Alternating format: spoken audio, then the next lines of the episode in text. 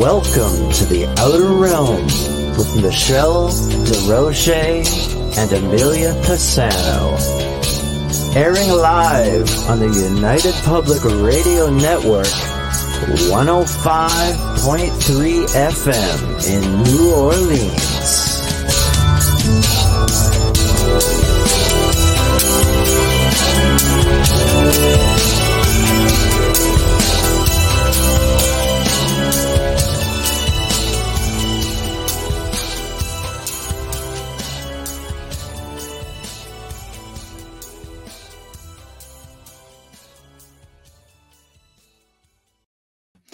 Good evening, everyone. Welcome to the Thursday night segment of The Outer Realm. We are broadcasting live on United Public Radio Network, UFO Paranormal Radio Network, 105.3 and 107.7 FM from the beautiful city of New Orleans.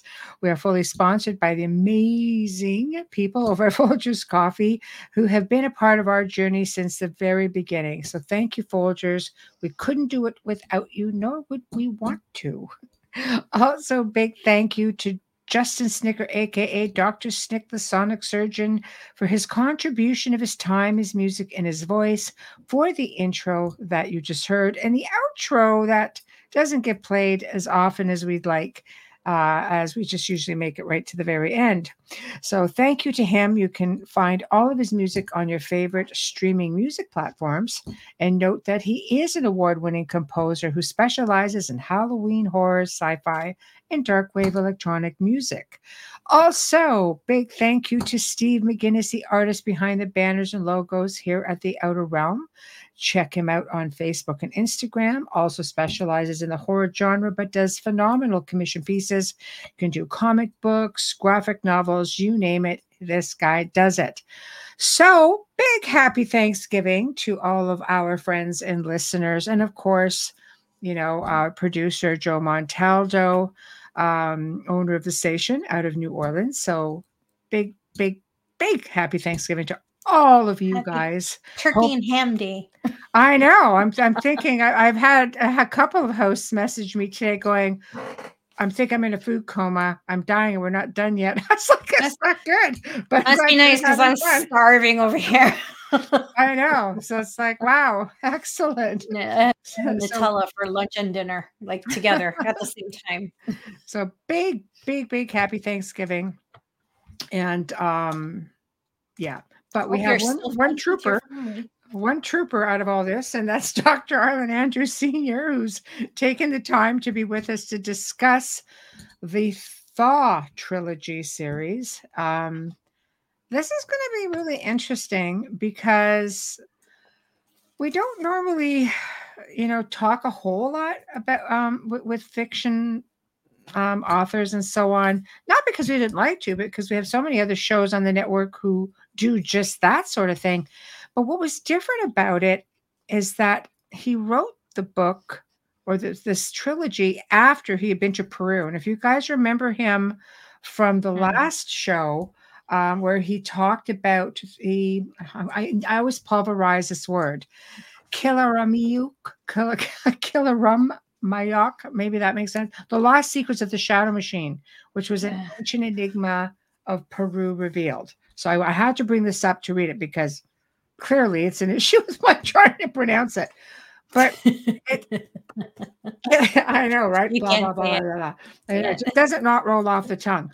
But it left enough of a mark on him that he basically decided to write this series. And it's going to be interesting because it's sort of post ice age and, and things like that. But we're going to get into a lot of different things, perhaps, as to what would future you know civilizations or generations think if if we actually were living through this sort of thing and what do we think as a people when we think back to all of these things that are surfacing now ancient civilizations and things like that so i thought you know what this is going to be super interesting because it's it's just something that we all kind of wonder about i mean I- right I posted something on our page regarding finding a burial of a Merovingian.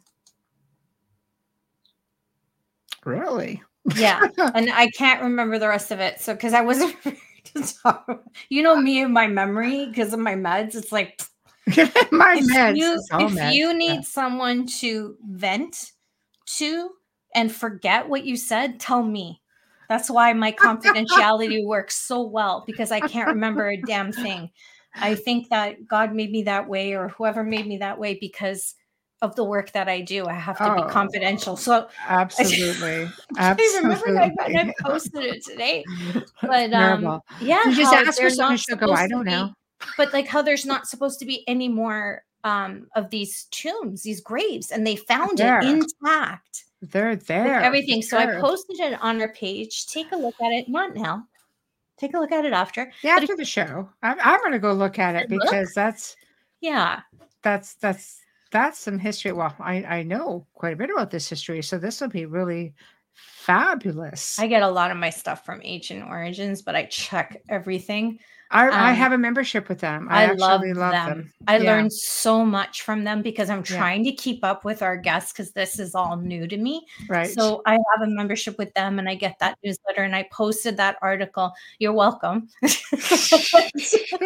because because you have to pay to read this. So I share it with everybody on the page because I thought it was really interesting, you know, to to see something like that and and to have been told for years and years and years that this doesn't exist and that well, that, in they go back to tonight. Rennes-le-Château, let's spin off of what we were talking about last night. There's a huge Yeah. moving in a, a whole whole culture and history that surrounds them with Rennes-le-Château among many areas, but especially out in the Languedoc area of the south of France. So it's yeah really, It's just- really fascinating stuff, especially when it comes to Rennes-le-Château for you know, many different it's reasons. just crazy right like yes. it- ancient origins yes frankish warrior grave armed to the teeth frankish warriors untouched grave found Mm. so i I i, think that. it's fantastic and i like the article and like i said if you know if you're interested subscribe to them or you know they they have a lot of really well researched pieces that they share and they email them to you Yeah, So- they're they're excellent. I I've been a subscriber of theirs um, for a pretty long time, actually. Especially when researching stuff for the Gray Zone. Uh, I'll tell you, like, there's so much information Yeah. there um, that it's you- it's and you com- Yeah, it's awesome. And you can you can mark them so that you read it later. If Yeah. you don't have the time and you're interested, you just click read later and they hold it aside for you on your Yeah. account. So I really like it. yeah. I, I enjoy it. I enjoy learning a lot. of Some stuff, yeah, I'm not gonna lie. It's like no, no, no. But Some this one goes- caught my eye because of yesterday's show. yes, yes. But yeah. And we are just waiting for our guests to come in, guys. So we're not just Yeah. trying to to I look be like um, Casper the friendly ghost. okay. Hold on a minute here. So white. Requesting. Okay, so there it is. Yeah, sent it. I've sent it. Okay. Sent. That was very nice of him to be on tonight. It is Thanksgiving. He goes, Oh my goodness, it's Thanksgiving. And people are like, Well, you're live on Thanksgiving. But it, again, it's to remember this too is we have a huge, huge listenership. And it's from all over the world. I mean, we have people from all over the world who aren't th- celebrating Thanksgiving. This is American Thanksgiving. Canada had, you know, had theirs in um, October, even though we So- have many messages wishing us a happy Thanksgiving. Yeah. So, you know, we actually we we, actually had it years before the states too, I know. Like- so almost a hundred. Just saying. I know, I know.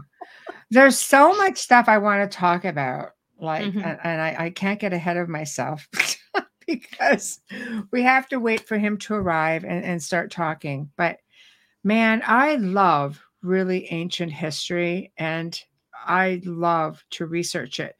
And when you're Mhm. getting into things that are pre ice age, just talking about things that's ice age related is tough because you know we've got this religious conditioning that are kind of going I was what just gonna say, but there's so politics. yeah but there's so much stuff that is out there and surfacing. It's just fantastic. Oh, and our guest of honor is I just don't popping understand. in. Okay. Yeah. so, are you ready, Arlan? iPhone, but on my laptop, all Hey. I see is myself. This is great. We Oh. can hear you. We can see you. This is fantastic. You can't see us though. I do see you. I see Okay, both. Oh. Yay. Excellent. How are you? Happy Thanksgiving. Happy Thanksgiving. Thank you. I'm full of turkey right now. So Oh. Don't fall asleep on us because we I know, know. what happens. yeah, yeah, Everybody wants to sleep after turkey dinner. yeah, yep, yep, yep. Well, welcome to the show. This is your second time with us, and we're so pleased that you are you decided to come and uh, spend part of your Thanksgiving with us. There's a lot of people from all over the world who'll be listening who don't have Thanksgiving, so they're always happy to tune in. And you're going to be talking about the Thaw trilogy, which is interesting to me because it's just out of the norm for us. But when you mentioned that you wrote it after you've been to Peru, everything started to make sense. Yes, yeah. So, why don't you start with? Um, do you want to touch? Let's touch for those who haven't yet gone to the archive to watch the Peru show, people. You're going to have to go back and find it. But why don't you touch a little bit on your discovery um, in Peru and what led you and inspire you to write this series? Okay. Uh, long story, pretty short. The entire long story is in the book. A book called Kia Rumiak, Lost Secrets of the Shadow Machine. Yes. in 20 in 2012 i was in peru and i by accident came across a uh, sculpture that was carved into the side of a big rock about a mile from the highway it's a sculpt it's a rainbow shaped sculpture about eight and a half feet wide three feet high and two feet deep it had a lot of uh, markings along the side and there was no uh, there were no references to it even that night later when we returned to Cusco, I couldn't find any references on the the internet except the fact it's there. Nobody knew what it was. There were no books about it. Uh, nobody knew if it was just a ornamental uh, symbol of some sort or if Mhm. it had a meaning. Well, as an engineer, when I see people going to a lot of trouble t- to carve something into the side of a big rock, Mm. big limestone rock, I figured it must have a purpose because it's Right. out of reach. Not many people can see it. Uh, when you get close to it, it's pretty crudely chopped chopped in place. But when you get back about 20, 30 feet from it, it's beautiful. It's nice and pretty. I, I call it the stone rainbow. They call it Kia Rumiyak, which means this the stone that belongs to the moon. Wow. So as an so as an engineer, I uh, had some measurements made of it.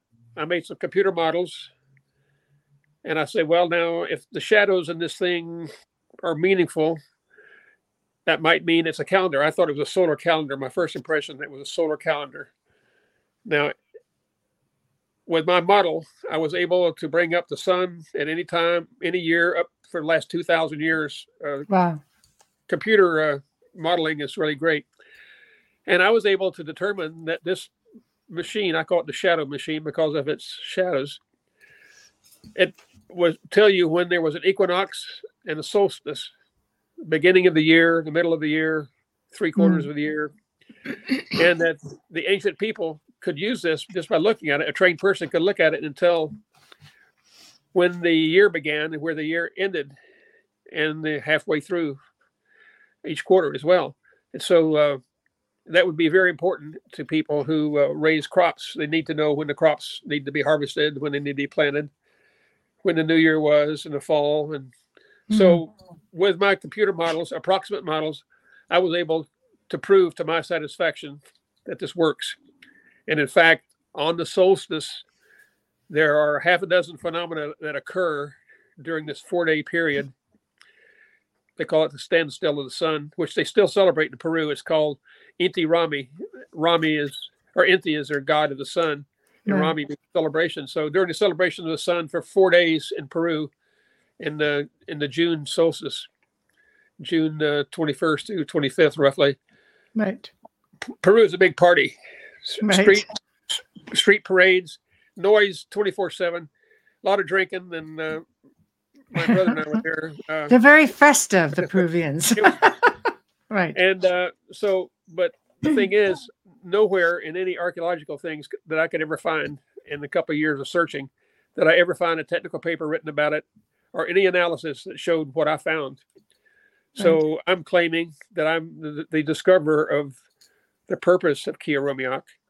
And I hope someday to get a professional archaeologist to agree with me and let's publish a paper. And I think the, the thing should be a, a, a UNESCO, United Nations World Heritage Site. Right. Right now, right now it's basically ignored. And uh, it should be as to be as famous as Machu Picchu or these other places.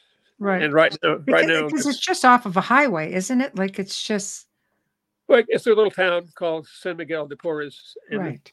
there's a little town there that's dirt poor, and I would love to see tourism. Yes. Tourism's not going to bother anything because you can't get to it. It's eight feet up. I mean, I climbed up to it. You've got a picture of me there sitting in it, which you're Yes. not supposed to do. You're not Yes. supposed to do that. Oh, uh, that's right. It's out of the way. Uh, not many people could gather around to watch it. but A couple dozen probably could, but I think in the old days, whenever it was created, at least 500 years ago, maybe thousands. It's hard. Nobody can tell.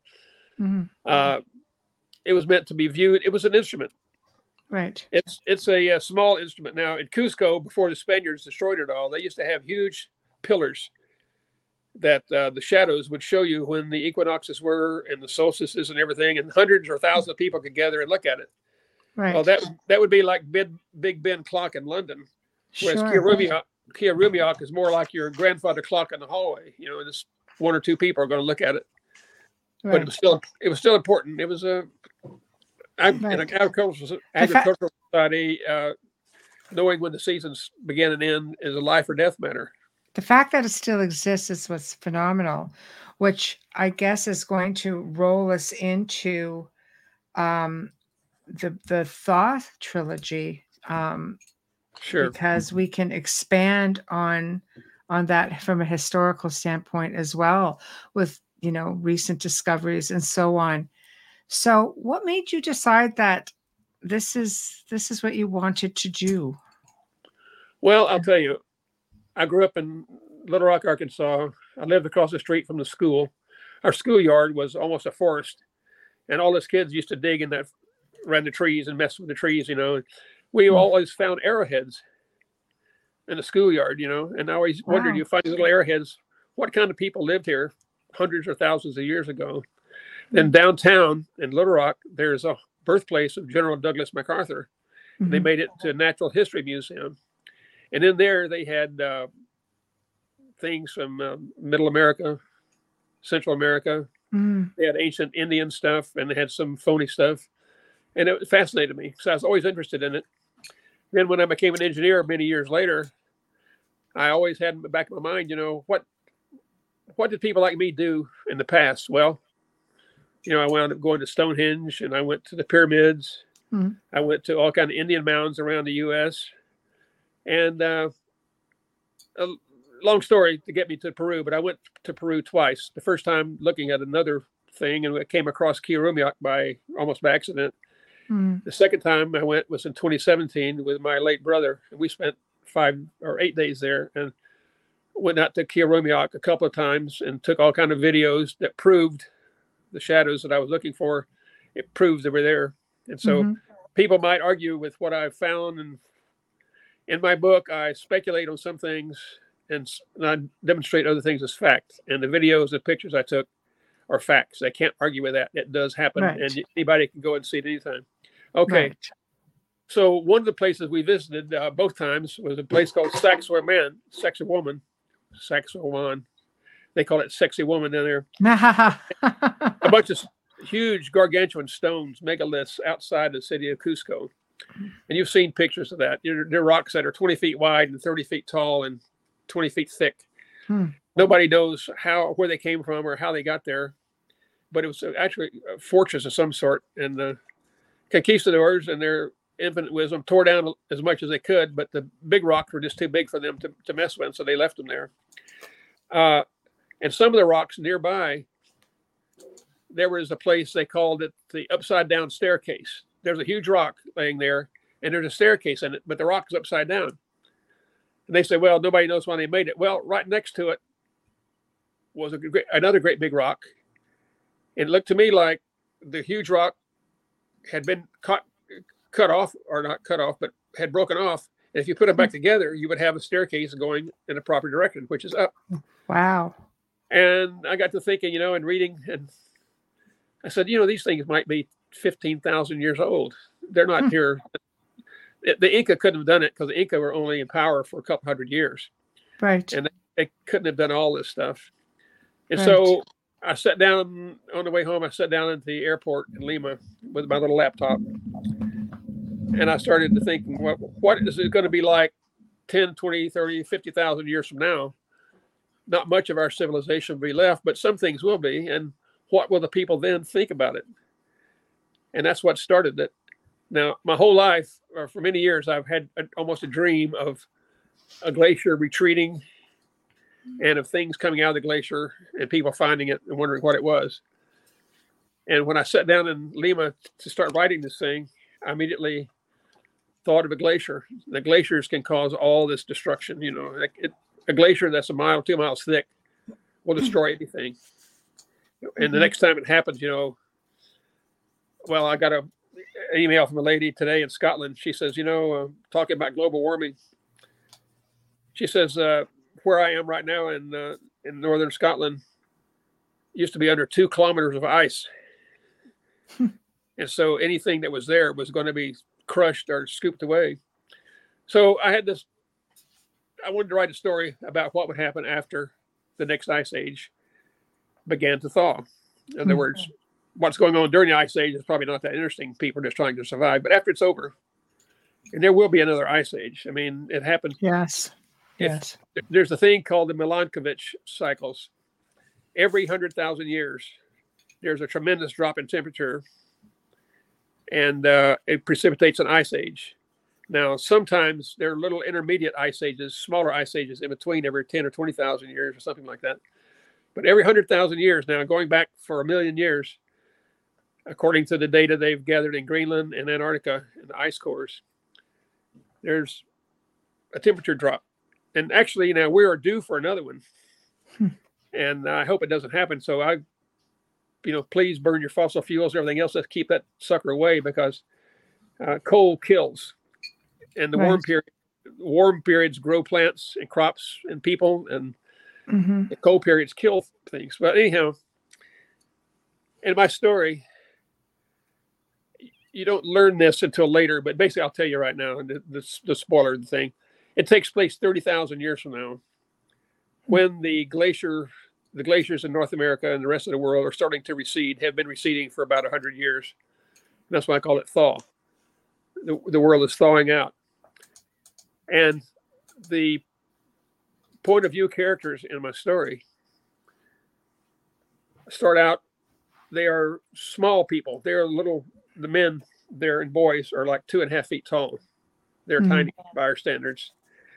The reason they are now the editor asked me when they were looking at the story for analog magazine back in 2012 why why are these people small? I said well they are in a place that was surrounded by glaciers but their their little area about 100 miles wide and 150 miles long was untouched by glaciers for some reason so Right. for 30, for 30,000 years they were isolated there. And resources uh, were scarce. And so they diminished in size as time went on. Now that similar thing happened in indonesia. You might have heard about the hobbits over there they found. Yes. hobbit skeletons. Well this is the same thing that happened in uh, in my book i call it the tharn's land. The tharn is a is a uh, a chief and these people exist in a what we would call a bronze age iron age society uh, they are totally male chauvinist i mean to them in this society i'm talking about in the tharn's land Uh, first off, all males are born twins. Females are only born singletons. You learn that, but and it's never explicitly stated, but that's just what happens in the story. Mm-hmm. And there are genetic reasons for that, but they uh, they're so small like that. And some of the wild birds that survive in this one area are a larger version of what we call emus. And so the upper classes in the Tharns land ride emus for transportation and for hunting. Hmm. They carry spears and they hunt. And uh, they make the most of their environment. Uh, since the glaciers are melting, occasionally ice breaks off and flows down the river that comes by their town. And to us now, that was that would be the headwaters of the Mississippi River. Mm-hmm. And the whole thing takes place basically in the upper peninsula of uh, what we call Michigan. And that, that's I interesting. Wrote, I wrote that, and the funny thing was, I went up to a meeting up there, and and the uh, some people in Upper Michigan said, "Well, that's true." I said, "What do you mean?" She said, "They said, oh yeah, the glaciers avoided this place." I said, "I had no idea. It's just part of the story." So anyhow, these these two young guys and their father get into all kind of adventures, and where there are the women are, uh, I mean, they love their mother. They call it their birther and their mother, and uh, they love them. But to them, women are just reproductive devices. They're right. They, they love them, but they're right. they don't have any rights or anything else. They're just there. Mm-hmm. Okay, so this sets it up. So one of the brothers goes north with his father to find something in the ice, the other brother goes downstream because they sell icebergs to people who live in the warm lands hundreds of miles south. Hmm. And so this guy rides an iceberg down to sell it to the people down in the warm lands. And he encounters a totally different civilization. The warm land people are about our size. They're natural, you know, they're not stunted. And uh, they come in all colors and all hair colors. These people up north are all dark skinned, the color of mahogany, dark eyes, dark hair. Hmm. And uh, they get down to the place called the place run by the uh, the kingdom of the solar priest. That's what it amounts to, about where Memphis is today. And these he sees huge pyramids and huge temples and all these uh, tall people and the women are stunningly beautiful because they've never seen any they've never seen shapely women. The women of Tharns Land are differently endowed, and uh, these guys are just blows their mind. Well, they're built for babies, for and, uh, baby uh, making. They, they they make babies up there, but anyhow, and there are there are physiological differences in males and females from Tharns Land that I never describe, but only hmm. allude to but what makes them very attractive to pe- normal sized people like us. Right. I don't I don't get into that, but it's right implied and that's understood. I think. Right. So anyhow, they run into a society that builds huge temples, and they can't figure out how in the world they cut these stones, how they stack them like that, and and uh, on and on. And then beyond that, the guy gets in all kind of trouble. One one guy is called his name is Wrist, Wrist like your wrist Right. And his brother, his twin brother who stayed home, is named Rusk. Right. and Rusk goes on downstream. He has to run away because they're they're out. The solar priests are trying to kill him. He runs down to the end and he encounters like a two thousand foot waterfall, and that's what we would call the end of the Mississippi River, emptying into what is an empty Gulf of Mexico. Right, right. At, at, the bottom of which, when he finally gets to how he gets there, but he gets down into that area and finds a civilization that is totally matriarchal. I mean, absolute. Hmm. The the queen or the the mother of mother it's called motherland. The mother of motherland absolutely owns like chattel every single person in that entire kingdom, millions of people. And her daughters, the princesses, are one step below them, and they own and they have absolute life and death over everybody and everything. Uh, just like the one princess describes later, it's like you know, you're like my fingernail. I, you know, I trim my fingernails, doesn't bother me. I can trim you, it doesn't bother me. And so it's a real shock to him. But he learns and he grows. And he becomes actually, because he can ride a bird, he becomes a specialized warrior. Right. And uh, the place that they came from never heard of warfare. I mean, they killed they killed birds and they killed uh, wolves and things like that, but they never thought of killing each other. Hmm. It's all these things that he runs into are just a total shock to him. They torture, they kill. Uh, the people in his country don't know how to lie, hmm and he learns. He learns to lie. He learns to kill, hmm and he hates what he becomes.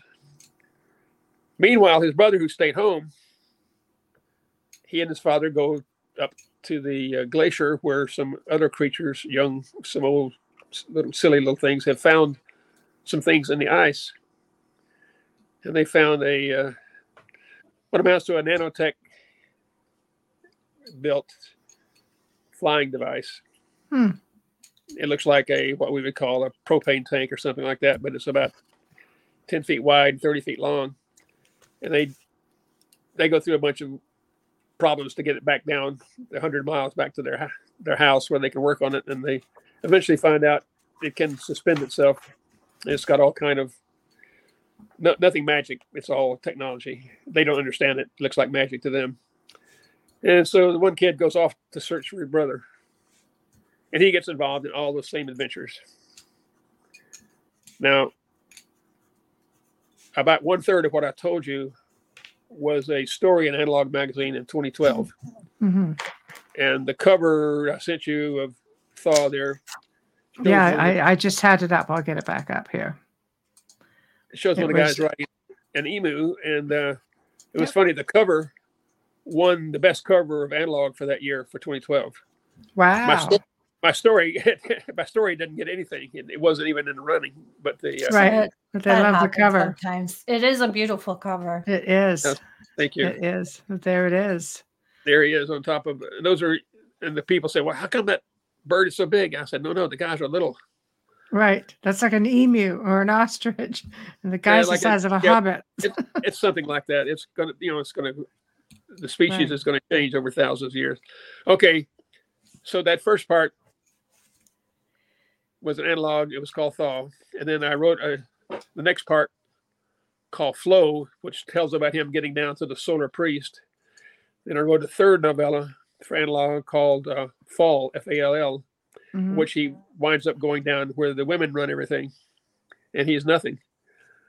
Uh, the editor didn't buy the rest of them, so I went ahead and put it put it into a book. But then the little critters kept coming to my mind, like, "Hey, we got more to tell. We we did more things than that." So I wound up doing two more books, and uh, if you put them all together, it's probably four hundred thousand words, all three books. Wow. Now, Wow. the reason the ice age starts i needed a way for it to start right away i mean first i wrote the story and i filled it in later because i didn't know what i was writing. I to me it was like automatic writing. Um i wrote this i saw these little i sat there in lima i saw these little guys on birds and what the heck is this? And i started writing the story and i have no idea where the stories come from but it's almost like automatic writing. Mhm. it just it developed all by itself. Hmm. and then so i wrote the other books really to find out what was going on. I wanted to know what was going on. That's why i wrote the other books now, Right. Un- unfortunately for me uh, the little guys are still yelling out for more things and prequels and sequels And i don't know i'll see about that if i live long enough but the uh the point was i wanted to it, i realized it was, it was taking place after an ice age. Now how did the ice age start? Well the second book of the trilogy here is called melt. Thaw and then melt. Melt has at the end of it it tells uh, about 100 pages there. It tells what what happened. But basically there's a solar eruption that wipes out all our space stuff out over in venus mercury and venus it wipes them out and then it hits the back of the moon and wipes out all the colonies we have on the back of the moon. The ones on the front of the moon the ones that live underground uh, this is 200 years from now when the solar eruption occurs 20 22 35 or something like that Wow. and uh or 23, whatever, whatever it is, a couple hundred years from now. Right. There are people living on the moon. There are colonies on the moon, and it wipes out about half the Earth, and precipitates an ice age that starts like right away. I mean, like within within months, screws up the world's whole the whole world's weather, and uh, you see then my idea of what society might look like on Earth 200 years from now when when all this is occurring, and how some of the artifacts that they produced during that time wind up being very important to the story 30,000 years later. Hmm. Now, when you build things at a nanotech, you build things at the quantum and molecular level with no moving parts, they're not going to wear out. Hmm. So they'll be just as functional in 30,000 years as they are now. right. And one of the things that happened to me, I, I can't get into details because I don't want to mess up somebody else's stuff. but when thinking about this, I was talking to a friend who's writing books about real stuff. I was saying, what if in some of the things around the world, we're looking for ancient artifacts, we're looking at the wrong thing? What if technology 20,000 years ago was so advanced that they built things like what I call God spheres, things about the size of a bowling ball that you certain people touch them and knowledge comes out and you can interrogate them. It'd be like a, a quantum computer that you carry around Right. that has has everything in it. I mean, virtual reality and 3D, Hmm. everything. Right. So it's funny when you think about writing about the future, archaeologists finding things in the future. Maybe we're looking at things right now that incorporate that technology. We, we don't realize it because we can't think that the ancients were smart enough to do that. Right. So anyhow, part of this the second book takes place on the moon in the uh, underground uh, colonies or underground cities that survived. And thirty thousand years of living underground affects things too. Right. Yeah. One of the things I didn't mention about the Tharns land, being that close to the glacier, they live under what they call the misty sky. They've never seen a clear sky. It's always misty or cloudy, always, because the way the prevalent winds are. And so the people there, their eyesight developed. They're all all the people in Tharns land, including the little guys, Risk and Rusk, are uh, farsighted, extremely farsighted. They can't anything within arm's reach is totally out of focus. Anything beyond that they can see. So they have no way of writing and understanding. So they carve. They they record things by wood, ivory, or any kind of uh, solid material that they carve in. They have a knife, and they carve their uh, what we call writing into that. So there'll be they call them a spindle. So you can pick up a spindle, and if you're trained in it, you can read the curves and depths and everything else, and Hmm. it's almost like reading is to us.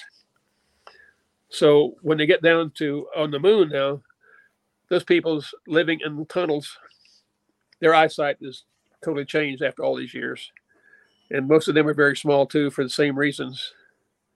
Uh, limited resources and limited food and uh, environmental pressures, and so and there there is a link.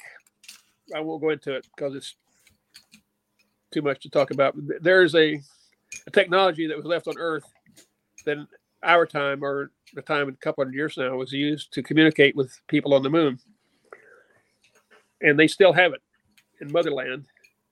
That they think it's a magic throne that the mother sits on, and uh, there are some on the moon, and they haven't been used in thousands of years.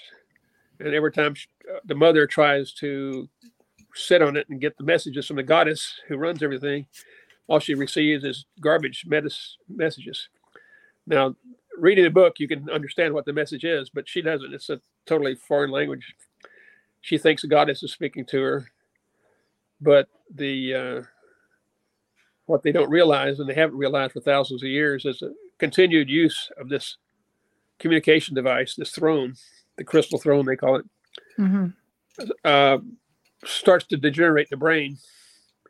So every mother that has ever been has become psychotic, raving psychotic, and they're usually killed by their own daughters. So Hmm. there's there's a lot of world building in here. it gets nasty. Right.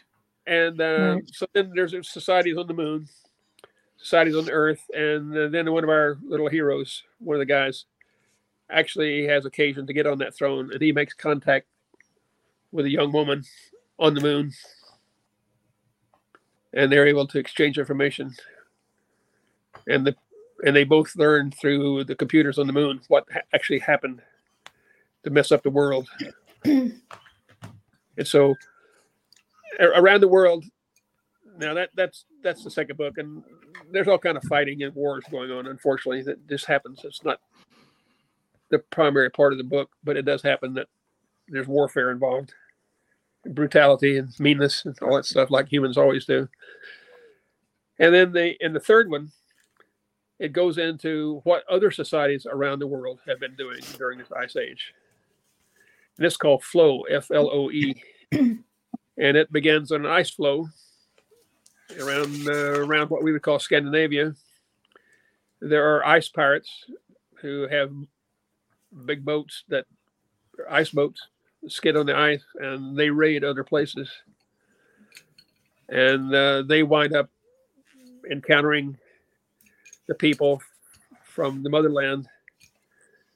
And all kind of hilarity ensues after that. Uh, there's there's killings and there's education and uh, the main thing is the people change the young guys from this semi-barbaric society become sophisticated and they learn uh, about the broader world they, bur- they learn about absolute history this flying craft carries with it quantum computers and it, it has all of human history on there Mm. these guys look at it and they think, well, that's pretty cool, but they, those people are mean.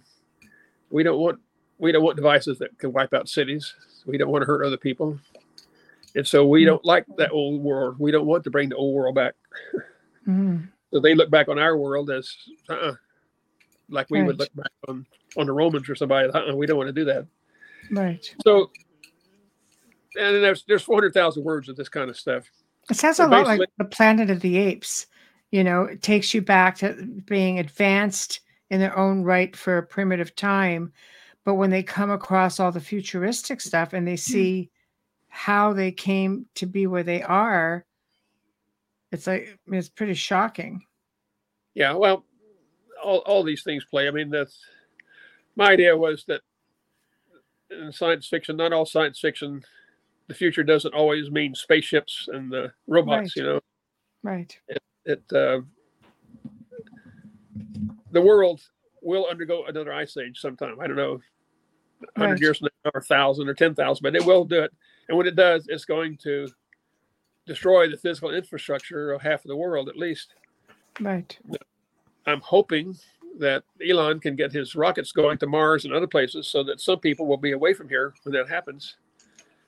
We I will be think- able. Yeah, multi- I think. Sorry. Go ahead. No, no, you're a guest, please. No, I, I want us to be a multiplanetary society. Back back in 1992, I went to work at the White House Science Office as a fellow, and uh, one of the men there, uh, Dr. Bill Phillips, very good guy, says, "I understand you're interested in space. How come we want to go to the moon and Mars? Who cares? We got problems on Earth." I said, "Well, Dr. Phillips, this way. All the human race is on one little mud ball." Hmm. one place. If there's a plague, a comet, a nuclear war, something Right. goes astray, we could lose everybody and everything, and that's it. But if we have some people on the moon or Mars, uh, scattered around through space, other planets, uh, it's going to take a lot to wipe out, out everybody. And I'd like to think that uh, some people will survive, all, get all of our eggs out of the same basket. Right. And Dr. Phillips said, you know, nobody has ever explained it to me that way. So I totally agree with you. I'll support that. And that's one of the reasons I got into the White House Science Office for a year, Right. Right. 30 years I mean, ago.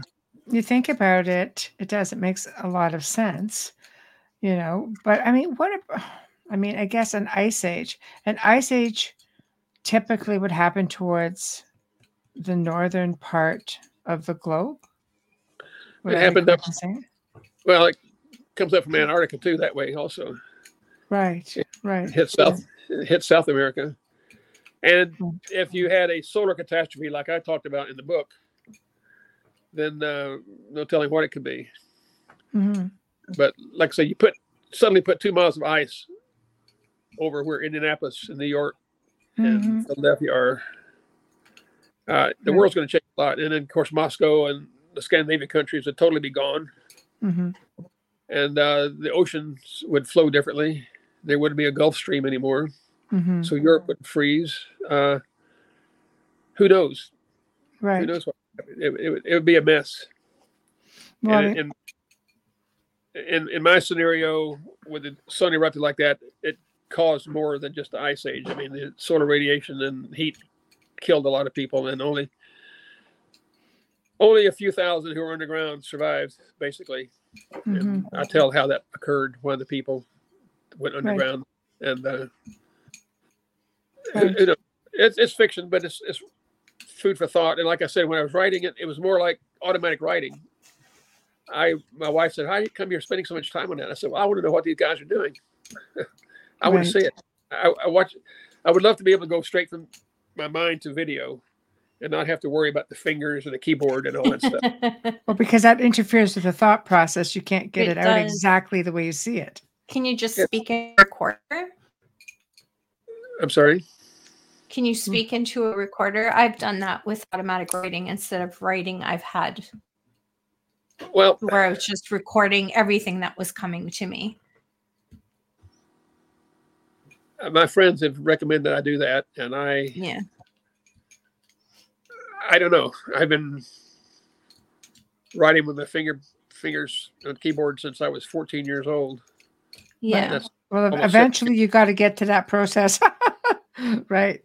Eventually you have to get it down from on the keyboard. Yeah. So well, I- you can do voice to text, right? There's I know it's scary to try something new because you think, am I gonna miss something? well, I've I've been tempted to do it. I just haven't yet. If, if my Yeah. arthritis keeps up on my fingers and my shoulders, every place else, I might have to do it. Just, Yeah, I know But, how uh, that feels. My hands. You know, yeah. when, when I think of the last ice age, for example, like what you know, you were talking about how people react when they find, you know, traces of of the last civilization. I mean, and it was interesting when your story, you said your story took place up near Michigan, because there is a Stonehenge in Lake Michigan, and near the Stonehenge that they found this ancient monument. Now that was completely underwater. At one time pre Ice Age, it was above water, but there's also a stone that they found with a mastodon carved and painted on it. And it's all underwater. yeah, things change. You know, it, It's the world changes. crazy though, isn't it? Like to me, I would find that fascinating. But yeah, I, yeah. I really wish they would spend more time and money to go down and retrieve those things, record them, or do something so that Yes. everybody knows about A, a similar thing happened. I heard about it many years ago. I was always interested in Loch Ness. I, I went, I went a couple times, right. Scotland, and it turns out one time when they were doing radar sonar underground and underwater in Loch Ness, they found a stone circle at the bottom of Loch Ness too. See? Now that Hmm. that cracked. It might Scotland cracked like that like millions of years ago, but the lochs might not have filled until uh, after the last ice age ice age melted and raised the water levels. But I, Right. I I read that one time, and I've never seen anything about it since then. Even when I went there, I asked the people at the museum, "Have you t- ever heard about that?" Oh no, no, nothing. Right. Right. But, but Um, the world the world has changed a lot, and uh, we ignore most of it. It seems like. I'm just actually pulling something up that I'm going to share with you. I'm hoping that you can you'll be able to see it from your phone because if you've not seen these, then I definitely want to show them. So just because there there are people who are watching, so if you can bear with me. Oh, you're kind of crooked there. So it had to, perfect. back. Okay, one second. Okay. I'm gonna have. So I'm going. I'm gonna I'm going to- to sh- share this. So these are just the different um, photographs. Um, here's the, the stone structure found in Lake Michigan. Oh wow. There's a stone with a mastodon. I- you know, this seen- is the same. some. I Go have seen ahead. some. I have seen some of these before. Yeah. Aren't they fantastic? I mean, there's this is the stone with the mastodon, um, with Yeah. a diver over it, just to, to give you an idea. And here's the overhead. So right there's the overhead. Um, let's see if I can come up a little bit so they give you more. So I mean, this is and this is where it is in Lake Michigan, like right up in. Hold on, right up in here. So there's all kinds of rock formations. There's all kinds of, you know, stone structures that are all just standing. Yeah, I I have read too that there are uh, a, a line of structures between two of the lakes that are have been underwater for at least ten thousand years too. And in addition to this, there was another thing I saw in a television program about a series Right. of uh, I don't know a road or uh, something. I had to, pardon me, I had to put in my readers here. I had since we talked last, I had cataract surgery and it's messed up my close vision. Oh no. Okay, I- I'm I sorry would- to hear that. Yeah. I wouldn't have, had, wouldn't have had it done if I had known it was going to do that. Now I can't see close up. I'm about like my guys on my story. I can't see things within my right. arm reach. Uh-huh. Not good. Try getting the lenses, Arlan. I, well, they told me it wouldn't be good. Uh, Oh, okay, yeah. I can't. I I can't do it yet. So I've got readers. I did the LASIK thing and lost my my uh my ability to see up close. But I have 20/20 vision at a distance, and it's been like that for over 15 years. but I can't see my food in front of me. yeah, well, I'm, I have good vision beyond my arm's length. Far away. I can yeah. read the books, my shelves, but I can't read. I'm exactly like you. I know your pain. Yeah, well, it's funny. I, I talk about those guys having that problem, and now I have it myself. Yeah. Mhm. Yeah, I uh, I'm a member of the Ancient Kentucky Historical Association down here in Louisville, and uh, we always have speakers coming in talking about ancient stuff. Uh, sometimes I would like to recommend you uh, talk to my friend who is the president of that group, Lee Pennington, Mhm. and he can tell you the story of the true story of King Arthur. Right. Really? Oh, we're, we're, we always love to have interesting people. I love on, King so, Arthur. yeah. Okay, King Arthur. There were two King Arthurs that are conflated in history, but the most famous one was killed here in Kentucky by American Indians, and then his body transported back to Wales, where it was buried later. And you have to take that uh, and and run with that. I like, I like it. Yes, we would be interested. Absolutely.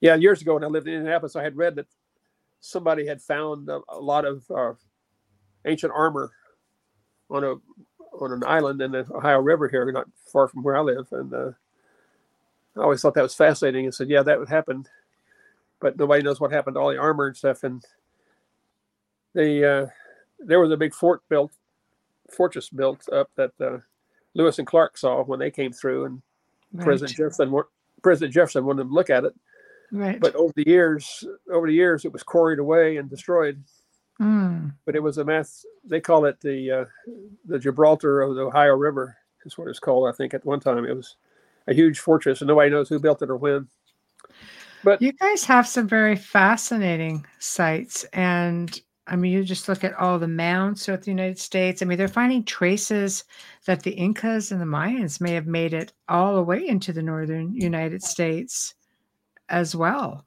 What are your Yeah. thoughts on that? yeah they're lee can give you lectures on each one of these things Right. lee, lee used to be the port laureate of uh, kentucky and uh, I'll, I'll tell him about you guys and let you get in cut, touch with him. He's Yeah. he's got he's got a thousand stories about a million things, and uh, Well, we'd love it. If, if he's interested in, you know, like, you know, two, three million people listening. it's the latest Absolutely. the latest thing he did last weekend uh, was a he and his fiancee had gone to Bosnia to look at the pyramids Mm. there, and he gave a he's he's made movies about these places. Yes. I'm I'm not a fan of the Bosnian pyramids myself. I don't think they're real. Oh, that's fascinating because it's That quite a must- large one that they've discovered. That must make for a great conversation between the two of you. Well, he we don't argue. We're friends. Yeah, no, I mean it, it would be an interesting conversation. It doesn't have to be an uh, argument. The famous, uh, the famous writer and explorer and professor Robert Schoch, you know, who talked about the Sphinx, he thinks that they were the Bosnian pyramids are not real. Hmm. And my friend Chris Dunn, who's been over there, thinks they're not real. Hmm. And uh, but that's there's so many interesting things in the world that we agree on. It's not worth. It's well, kind of it's a curiosity. I, I'd be really curious to hear why he I, uh, thinks that they're not, you know, or why Well- people think that they are. I met back in 2010. I was at a conference in Houston with my friend Chris Dunn and uh, Sam Osmanagich, Dr. Sam, the guy who discovered them, the pyramids, and we had good good conversations about that. There's there's just so many things in the world that I think are concrete. I hate to use that word, but are real, solid. We can agree on, like these things in the bottom of Lake Michigan. How come that's not? The, how come there's not a museum up there that demonstrates and shows all this stuff? And people studying, getting a masters and doctor's degrees, studying Um, at the bottom. of the I don't you know? think that they've known about. I think it's fairly recent discovery, maybe in the last handful of years. Um, Well, but, but I mean, look at Less, less, ten years at least. Yeah, but I mean, if you look at even off the coast of, of Cuba down there, there is another, there's a city there. Like cities, even in the Azores, you know, like they're discovering pyramids and cities underwater. I mean, we know we we we know where there's two continents that are underwater that you know we we don't really acknowledge. You don't see it on the maps, you don't see it on the globes, but we know that they're there where they used to be, and that's what I'm saying. When you know history has a way or the, the planet whatever the case may be it levels things out with ice ages and so on meteor strikes wiped out the dinosaurs you know uh, it, it has a way of purging itself but it also has a way over time um, of making things come to the surface. And i think maybe they find in lake michigan i think that you know there's probably more all over the place but technology now is allowing us to find some of these places like lidar being able to let us look down Right, over the canopies of south america for example um, and find civilizations that have been hidden under the canopy there for you know hundreds if not thousands well hundreds of years for sure not thousands even maybe thousand years but i don't know what are your thoughts on that i mean we I, it would be nice to excavate it all but i just don't think it's possible Well, can ex- excavate it, but uh, well, I'm I'm thinking right now. It's too bad that some countries in the world want to be like Russia is. I mean, the cost of that war in Ukraine, besides the human life, the human lives that are being wasted by the damn Russians, the cost of that war in one day would probably finance a hundred archaeological expeditions. right Like President I- President Eisenhower said, every missile built, every tank, every warplane's built could build a school or a hospital. Or in Yes. my case, I'd like to see go out and use lidar over the whole world and uh, send a hundred expeditions underwater and scour everything and do that stuff. But unfortunately, when there's bad people in the world doing bad things, we we have to defend ourselves. But it's a There is an archaeologist that uses satellite technology to find pyramids and has found ancient cities and pyramids throughout Egypt by using satellites. I thought she had done that. Yeah. Yeah, so it, the technology I think allows for it, um, but I guess it's just a matter of which countries will allow it. Egypt is so into; they're finding new stuff every day. Yeah, my my friend Chris Dunn uh, is wrote books about Egypt, you know, Giza power plant, lost technologies of ancient Egypt, and uh, and he's he's got actually uh, now they're Arabic translations of his books, and Oh. Arabic Egyptian That's- engineers, young Egyptian engineers and scientists are getting interested in what he's written, so they can reclaim their own heritage. So that's a wonderful thing that they're they're It doing. is. They're, that's what I, in Peru. That's the reason one of the reasons I wrote the book about Kiarumak. I wanted local Peruvians to go out there and study the thing. I mean, I can't do it thousands of miles away, and uh, let them study it. Let them talk to the local people, see what legends and stories there are around, and other artifacts, and uh, dig it up and appreciate the culture.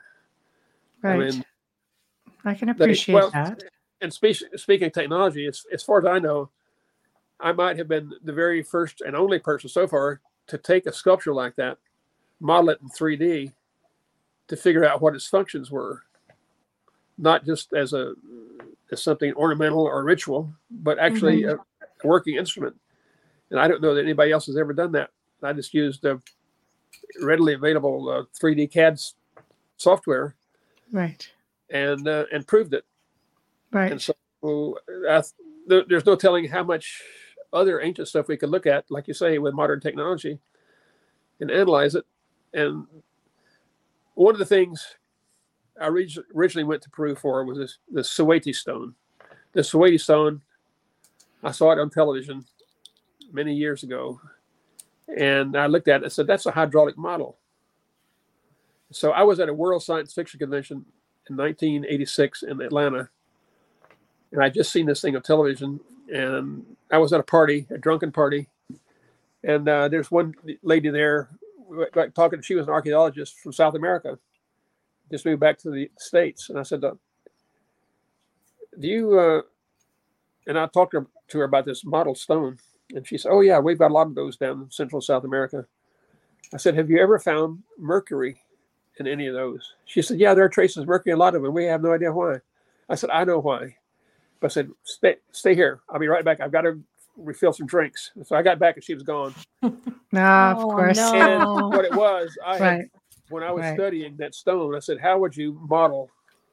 Well, I first did it with the pyramids. I was concerned about water flow in pyramids. I wanted to make a model of the Great Pyramid and fill it with something that would act like water would. But you can't scale down water. You have to, uh, if I was going to make a pyramid the size of two by feet, two feet square, you can't use water. It wouldn't work the same way. It, there's a thing called dimensional analysis, and water has got a, a Mm. density and a surface tension and stuff. You know, the closest thing I could find was liquid mercury that would work. So I figured they'd probably use liquid mercury. So when I saw that model of the Saywite stone in Peru, I said they would probably use liquid mercury. So in 2012, when I went there with my son, I I, I bought a uh, mercury detection kit from Israel, I think it was, Hmm.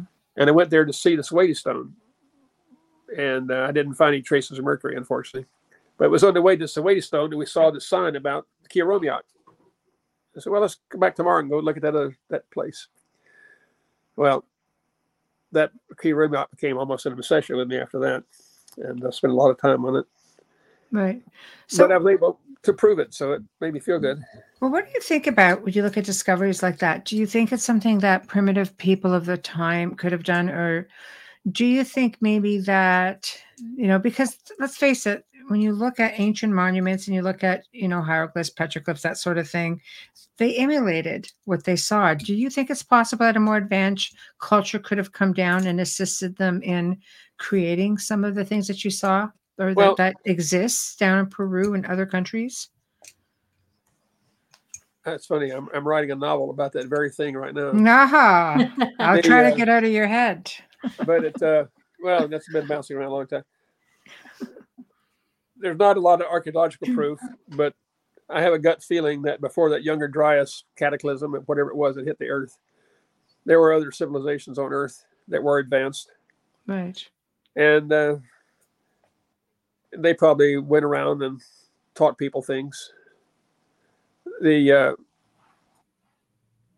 now there are, there are only so many ways of make, cutting stone and building stuff like that so a lot of that is just it's going to be a natural result it's not being taught but but i don't think there's any reason that the the brains of people living in peru ecuador bolivia would be any different than the brains of people living in italy or greece or egypt you know i mean Mm.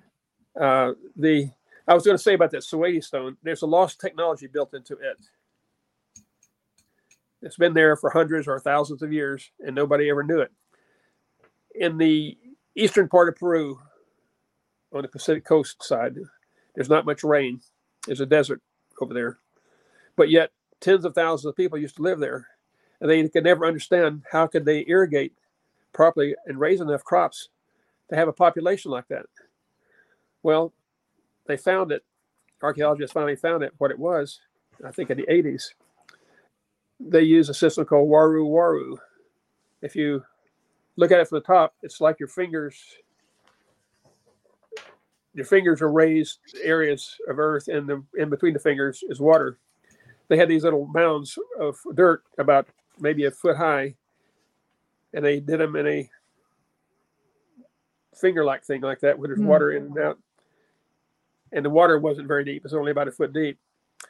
And uh, it turns out, in those dark skies at night, the the temperature of the Earth rises toward the uh, black sky, and it creates uh, a fog of water above these little uh, mounds of dirt where you got your plants planted. Mm. A microclimate, and that is very conducive to raising crops. And they were able to make all kind of crops. Well, in the 80s, they discovered that that technology again, and it's Mm. now used in China and all over South America. But Right. when you look at, and this is what clued me on when I first looked at TV at the Saywite Stone, being a model.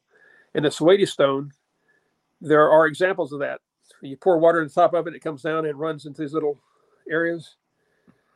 So that Saywite Stone, which was there for hundreds or thousands of years, had that technology, irrigation technology, built into it, demonstrated for anybody to go see.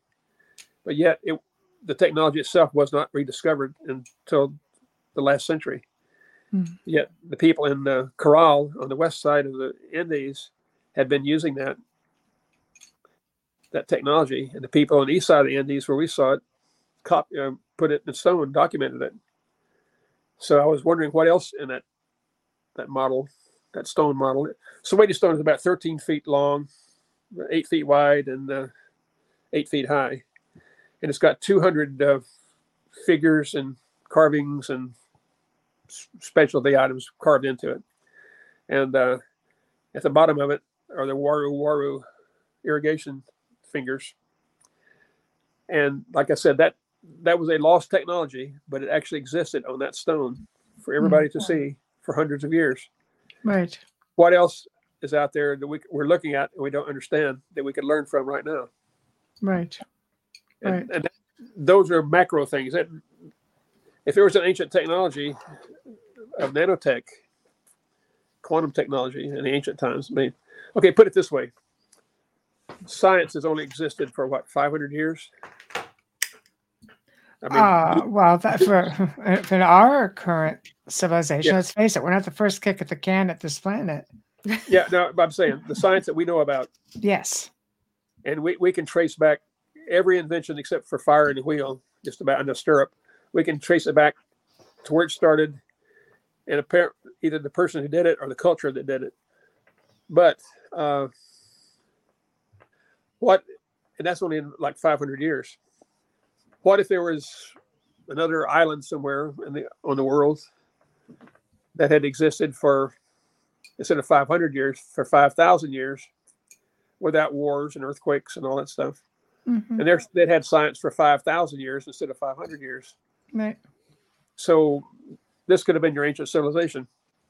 Uh, to me, the most logical place would be Indonesia. Somewhere in Indonesia. Uh, there might have been an island before the Younger Diet Dryas cataclysm came and flooded everything.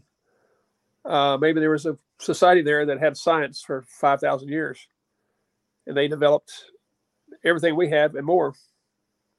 But they were not interested in taking over the world. They were interested in staying home and doing whatever they wanted. Mm. If they came up with micro machines and nanotechnology, even if we saw it today, we wouldn't recognize it. Maybe we couldn't even see it. You might think it was dust. Mm. The reason I say Indonesia, you know, you've heard of Gunung Padang, the Mhm. pyramid in Indonesia, that's Right. carbon dated for 24,000 years old. Right. And it's real. It's, it's not a controversial like Bosnia is. This is real. Well, Baja, there's one in Russia that's huge. They believe that was a cradle of civilization. Like there's a lot of research being done to some of Well, these I'm locations. sorry. Un- until Russia becomes civilized country, I don't, I don't, I don't, I don't believe anything that comes out of them. Right. Right. to me, they're worse. They are worse than the Nazis. They killed more people than the Nazis did. Right. And so, I, I, I took Russian 60 years ago during the Cuban Missile Crisis. I was taking Russian from a Russian, and uh, I wanted to learn what I needed just in case, but uh, Mm. I have nothing but utter disgust for the whole society, and I'm I make a prediction that within five years Russia won't exist like it does now. It'll be twenty different little countries gonna all get- squabbling with each other. We're gonna get Yeah, we, by that's best suited for a political show that we're not. Yeah. You're gonna have YouTube's gonna boot us off. Oh, okay. They'll boot us Yeah. live. Yeah. yeah, Well, you can you can censor me because yeah. maybe we Yeah. can do it on Twitter. Elon won't won't censor us. I was just going. That's what I was trying to say earlier when you were saying, I hope Elon's getting us out there. I think there's a lot of things. I believe that Elon's doing a lot without saying too much. He's smarter than that. Yeah, he's smart on a lot of things. A couple of he, he's he's another one that shouldn't make political statements. Oh, I I mean- don't know. I don't mean political statements. I'm saying with the Mars thing, I really believe that there's a lot more he's doing that we don't know about yet. Uh, on the Mars thing, I wrote a story that was published a few years ago in an anthology called Earth. Stories about Mars, but the anthology was called Earth. A story called I Hate Mars. And it turns out the basis of the story is that we land on Mars, we finally find microbial life, bacterial life, vir- viral life, and it's deadly to mankind. It's deadly to all earthly things which is one of the reasons, by the way, I, I'm with all those people who don't want to bring any Mars samples back to Earth. Uh-uh. Bring them to the moon, maybe, but don't bring them to Earth. So it turns out in the story that people can't want to bring any Mars samples back.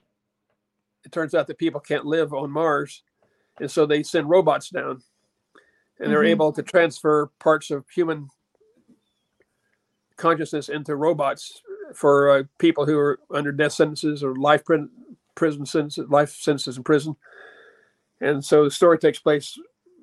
There's a guy who was high and drunk and killed a bunch of kids by his car wreck, and then they sentenced him either death or go to Mars. And so he said, "Well, how bad can it be?" So he's his consciousness is put in a little robot, and he wanders around Mars. That's how the story starts. But Hmm. the premise, my my fear is that there might be microbes on Mars that interact with us in a bad way. And uh, as silly as NASA has been with all this stuff, you know, they've only sent they've only sent two probes to Mars that to detect life, and they both did. 1976, both Mars landers, the Viking landers, both detected life, Hmm. and uh, they shut them down. And the only reason they had life detection on at that time is Carl Sagan demanded that there be. Uh, I had a, I worked for a guy who was there when Carl Sagan came in when they were working on the Mars landers and demanded that uh, they put life detection on it, and nobody believed that. They think, well, it's it should be geology. We're not interested in life. But since then, they've had no no life detection machines. All they've got right now is uh, all kind of geological stuff, but they don't have anything. I Hmm. keep hoping that they will find a fossil. One of these probes will find a fossil there that you can't deny, or an artifact like a, a spear. Mhm. In fact, I I guess I could talk about it now. I had talked to somebody who knew somebody who was working on one of those probes. I said, "Why don't you put an arrowhead, spring-loaded arrowhead, on one of the landers? So after it lands, it springs a little arrowhead out where uh, where the cameras can pick it up." And uh, I said, if you did that, we would have a manned Mars program the next week. Right. Yeah. And the guy said, I don't think we want to do that. I said, I really wish I had. Apparently Right. they didn't they didn't want to do it, but Right. Do you think that a lot of people speculate that Mars is actually a dead planet? it was dead. hmm No Well- core, just I, I don't know. I I have this basic feeling, just because I'm a human, I guess, that the universe, with all the rules and laws and phenomena that it has, has a driving mission to create life intelligent life hmm and probably life even beyond what we are. Maybe Of course. spiritual yes. life or some other life. And that that I I believe that someday they'll find some kind of plant life on the moon for God's sake. And I, Right. I think on Mars they're going to find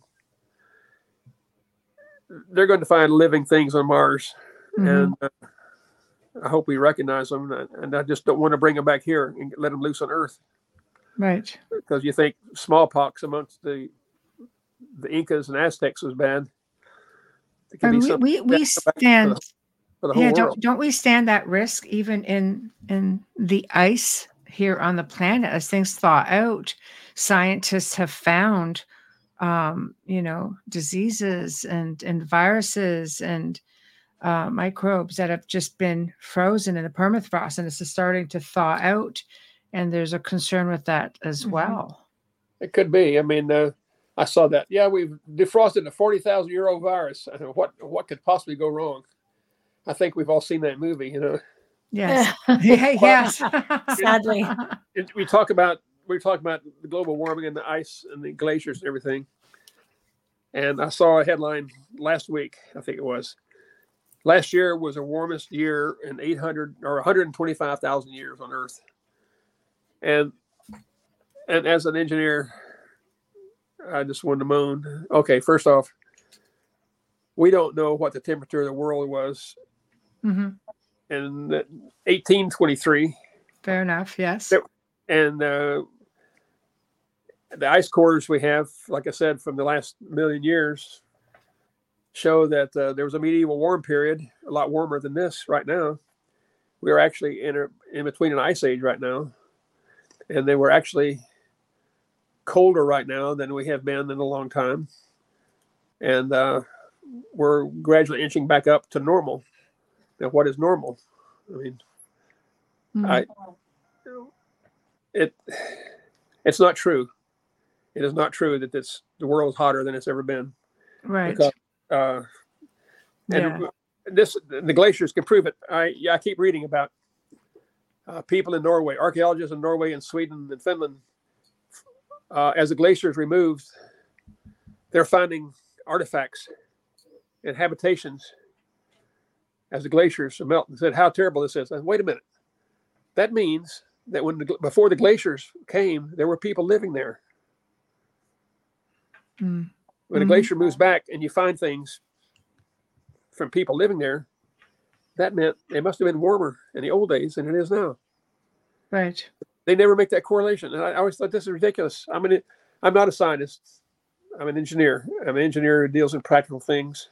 hmm And uh, if you find something where the ice was, that showed people were living there, that meant people were living there before the ice came. So what does that mean? It was warmer. so right right the whole thing, right it, it gets Right. into a political thing. I don't want to get into, but the uh, planet has changed many times. Um, you know, there's locations and out of place artifacts that have been found that go back, you know, hundreds of millions of years, billions of years.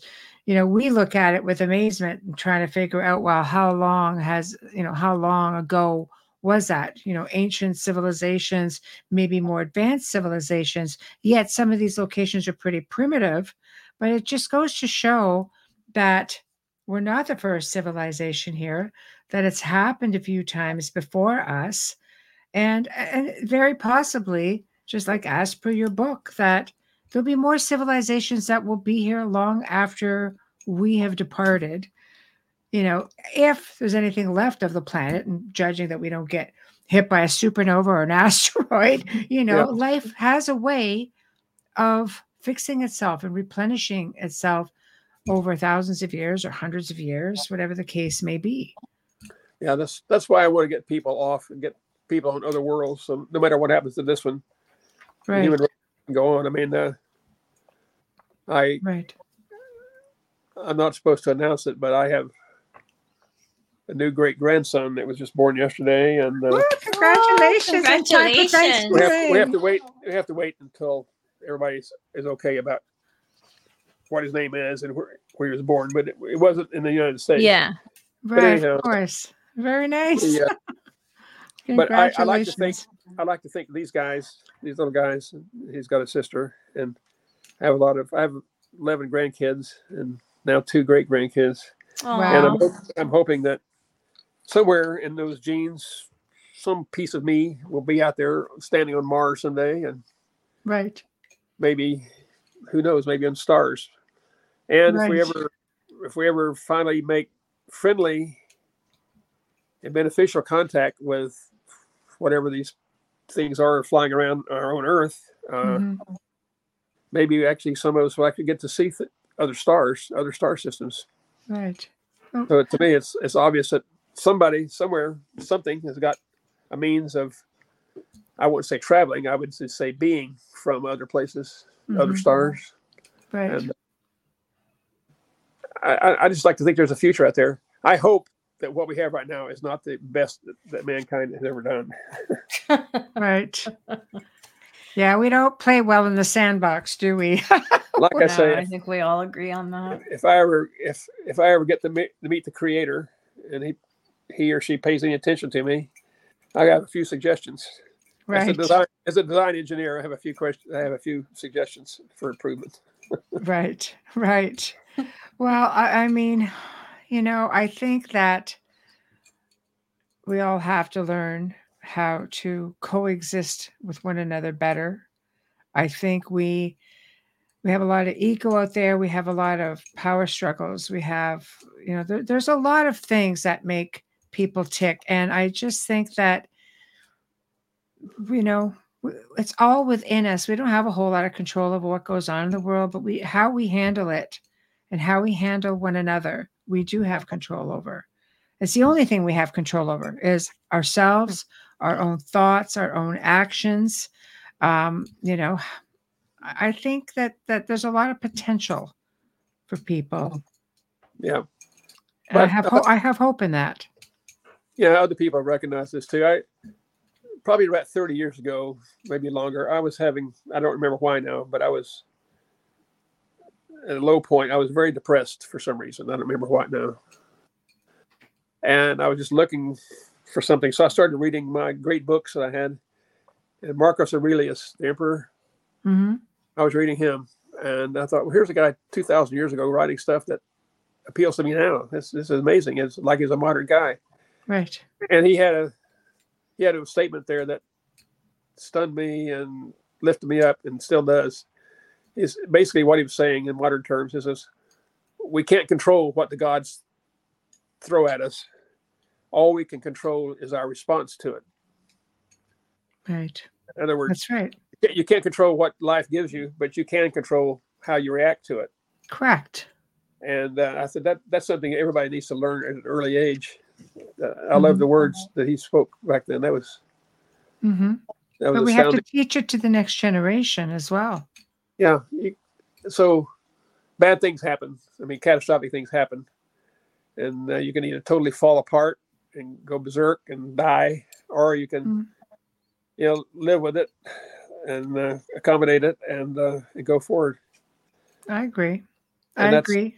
And and you pay it forward and you have we have to teach the next generation and the generation after that because if you don't, what kind of a legacy do we leave? Oh, I could give you I could give you an example, but I can't. YouTube would probably disown me.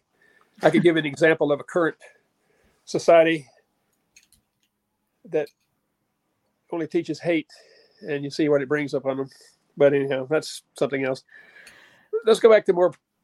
Right? I'll have to put you on Joe's politics show. Yeah.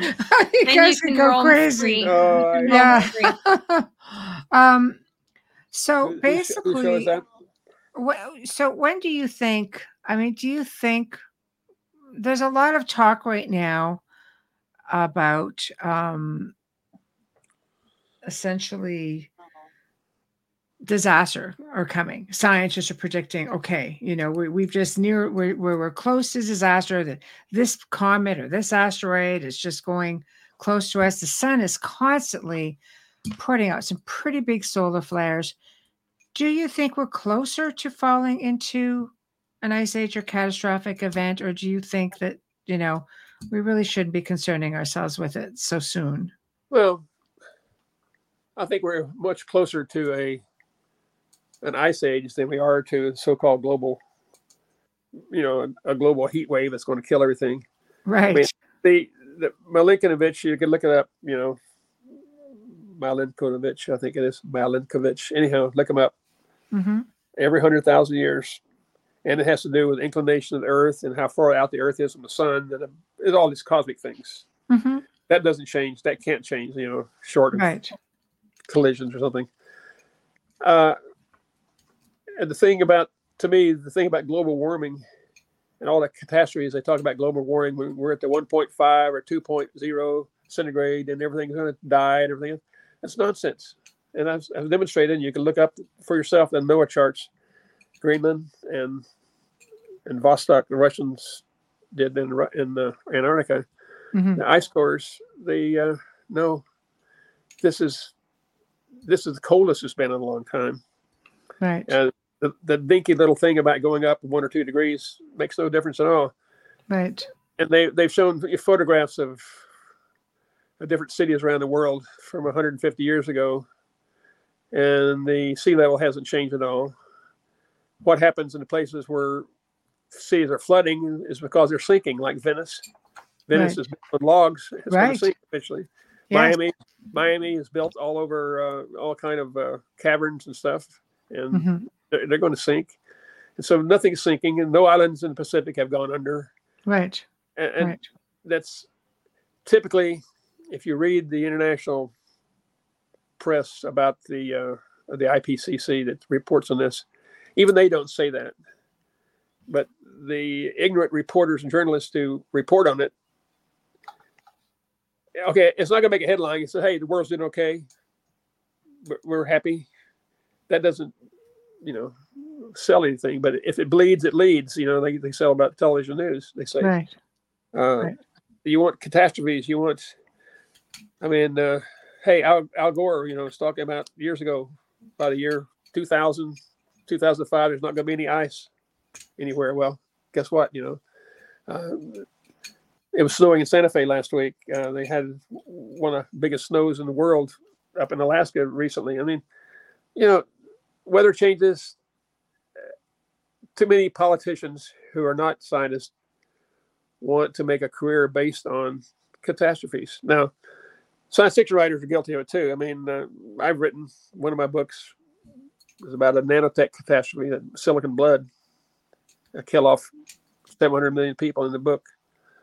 It's uh, catastrophe sells. It's more interesting to watch something about a dystopia than it is a utopia.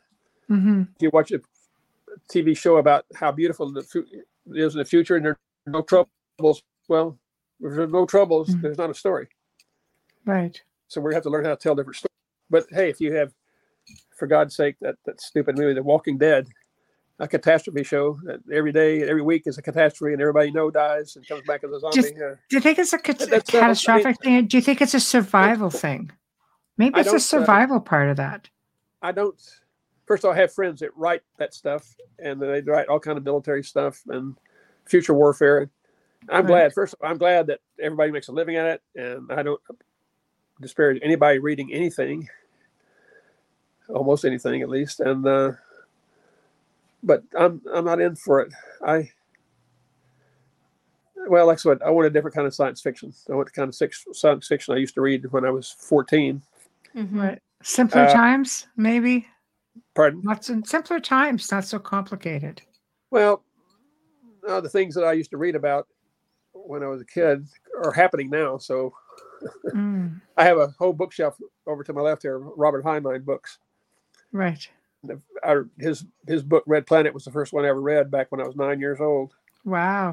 A bare, barefoot kid on a dirt road in Arkansas, and my cousin picks up a book out of the county bookmobile and hands it to me, and it's called Red Planet.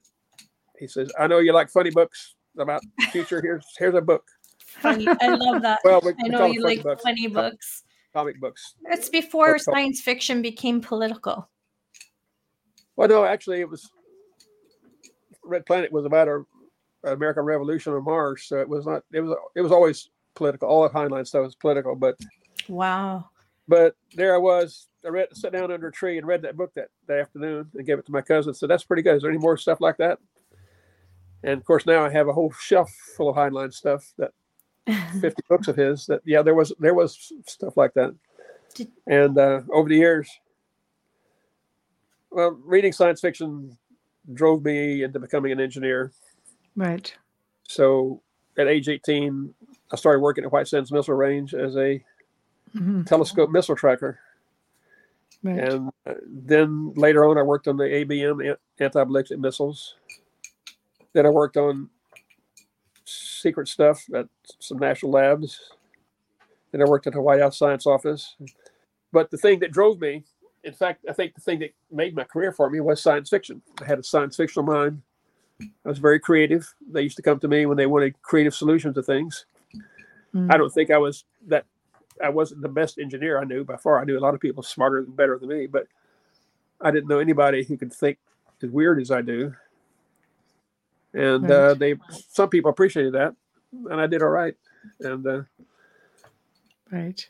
finally, uh, and I made some contributions along the way. I saved the taxpayers some money on Mhm. the different projects I was on, and uh, but science fiction was always there to save me from insanity. I think.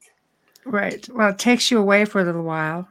and uh, so most of this i probably wrote 100 short stories and most of them deal with technology and the humorous or disastrous effects or ap- of the applications the wrong applications of them Right. Uh, right. then the other book i don't know if you have that in there called valley of the shaman that i wrote was was partially true. My son and i were visiting uh, the Jemez valley in new mexico which is northwest of albuquerque and uh, we were looking at the ruins of a catholic church. But in the in the ruins of that catholic church there was a kiva you know the american indian kiva the holy place. I said here that is in a church? That's that there must be a story behind that. Then i heard i swear i heard a voice say write about this. And so i turned to my son who with me i said what did you say? He said i didn't say anything. Are you hearing voices again dad? I said oh god. So anyhow i wrote that book valley of the shaman. And it's fictional. It's kind of a journey through uh, this valley and the guy has to right. return a an ancient artifact to its original place. And uh, again, it- as I wrote it, it was like automatic writing. The, the valley exists. The the places I wrote in it don't really exist except in my own mind. And uh, they're uh, so I don't know if you're interested. If you're interested in the weird stuff, I'll, I'll put it this way: early on, I read Charles Fort back when I was a young man a friend gave me the books of Charles Fort as a gift in college. Charles Fort wrote all kind of strange things about strange events. And he says, you know, basically science looks in the bright corners, the bright lights and everything. But it, but if you look in the dark corners, you might find things scuttling around there that nobody knows about. Right. I, like- I like that phrase. And I thought, well, okay, I'll. I know I'm not ever going to be the world's best engineer or, or scientist or anything like that, but if I look at places other people don't pay attention to, maybe I can find something. So I'm going to look in those little dark corners, the weird mm-hmm. things. Right. So I've always been interested in anomalies, ancient civilizations, the paranormal, flying saucers. Uh, Yeah, you know, definitely have to go on with haunting. Joe. hauntings, uh, and I've done, I've done, you know, I've done haunted house investigations. Mhm. in a, in a U.S. Army facility. I've done, I've observed all kind of psychic stuff going on. I mean, hundreds of times, and Mhm. uh, and so I, I know precognition is real. This occurred. I know telepathy is real. It's occurred. I know PK. Somebody starting a fire or an accident when they say it's going to happen, it happened. I've seen that happen. And uh, so Mm. I always would like to take these really bright scientists and engineers that I know and fund them and change their minds and make them start looking at these things. Right. Look at these. Right. I, there's no telling what we can find. I mean, I have a friend who taught uh, remote viewing, and he also taught how to bend things with your mind, and he showed me Mhm. all these spoons and knives and stuff that he had uh, Like Just two and- telekinesis. twisted and everything. And uh, I thought, well, if there's Lynn, if if that's real, and it obviously it's real because he's done it hundreds of times, Right. There's got to be some kind of physical force that causes that. And I would like for scientists to study that, see what it is, and maybe we could mechanize it. Then we could apply it and use it for uh, factories and stuff. And Right. I'm an engineer. It'd be nice to have a machine that you push a button and it poof, something comes out. Well, you know, 3D printing is close to that, but uh, Right. not Right. there yet. Right. So you, Well, there's so many things that we should be studying that were ignored. And it, Charles Fort called them his books, the Book of the Damned, the Book of the Damned. mhm, And he's talking about facts that are damned. right. The facts are real. They're there. They're just damned because everybody refuses to look at them. They re- refuse to study them. They refuse to research them. And uh, I was reading something on, net about Charles Fort today, the way he ap- approached things. It was Mhm. quite interesting that uh, all the weird stuff is all in one thing, as far as I'm concerned. There's nothing weird. There's not, I don't believe in supernatural. It's just things we don't understand yet.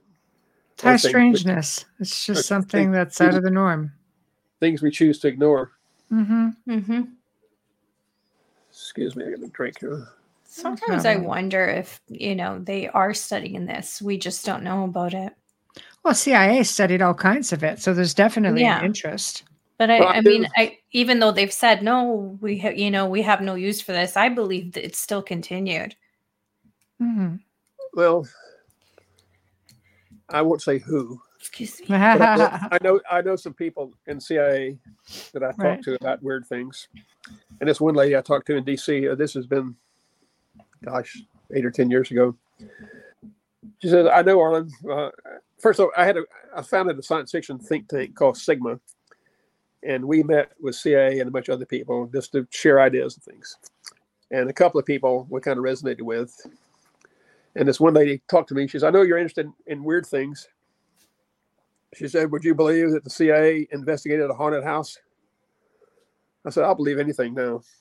Said, she said, "Well, what happened was there was this congresswoman, and I won't mention who it was, but uh, she uh, swore that this one house was haunted and demanded that CIA look into it with all the instruments and stuff. And so we did.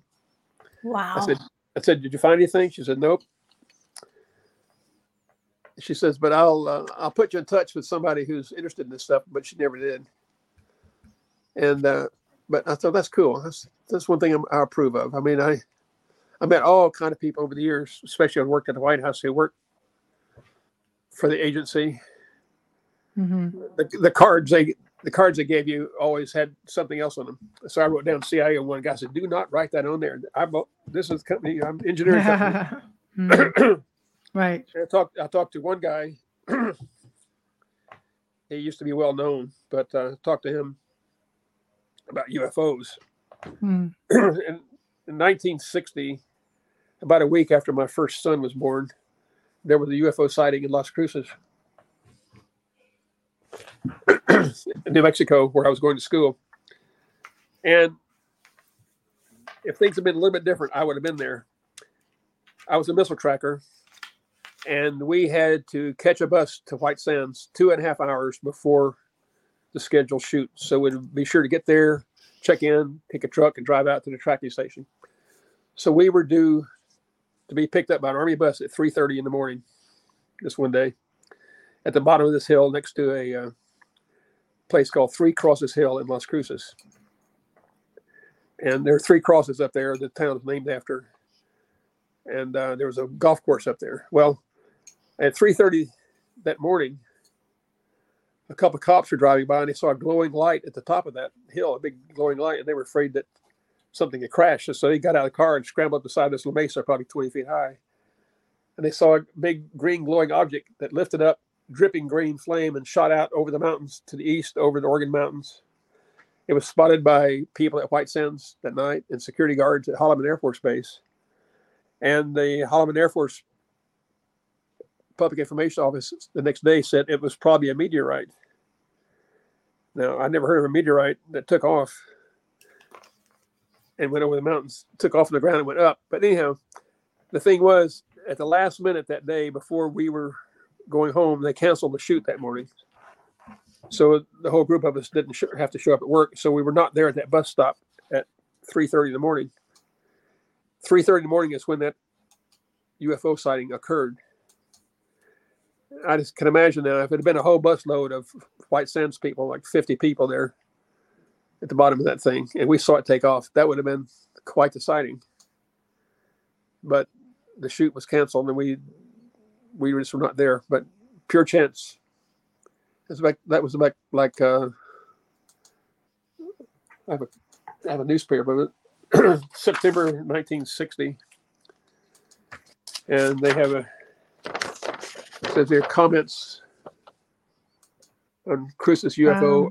where in there they Wow. they said they, they said probably a meteorite. Is And- that a go-to line for them? So I asked this one CIA guy I met at a party about that. I knew he was interested in it. I said, he said, what bothers you about that? I said, well, it bothers me. It wasn't investigated. He said, just because you don't know anything about it doesn't mean it wasn't investigated. I Mhm. said, okay, thank you. So I figured they did investigate it. Now, uh, but that that was not his job description. His job description was much more mundane. I think about agriculture in Afghanistan or something like that. Mm. But- Mm. I, with all the recent revelations about UFOs, the Grusch testimony before Congress back in July, and the SOL conference, the SOL conference at Stanford last weekend, it looks like it might be coming to a head. I'm Hmm. interested in UFOs because I was 10 years old in Arkansas one night talking to my mother and a preacher in the front yard and I saw a light shoot across the sky. I thought it was a moon, so it really, really scared me. It was the size and shape and the color and brightness of the moon, but it went sinusoidal across the sky like like that. And uh, so I've believed in strange things in the sky ever since ever since that night. I was ten, and uh, Especially when you witness it. we photographed some something strange at White Sands one time from our telescope, and uh, I won't say who it was, but if I, if my friend that happens to be watching the show, he was there. He and I photographed. He could call in and tell you about it. But uh, Mhm. we did that, and then there've been so many thousands of reports, hundreds, thousands of reports that uh, I did a uh, an article, 1980, for this book, Encyclopedia of UFOs. Oh my goodness! Wow. Oh, And then Yeah. there- and then uh, I did a follow-on in the article in 19, or I guess 1999, or maybe it was, for this book. Yeah.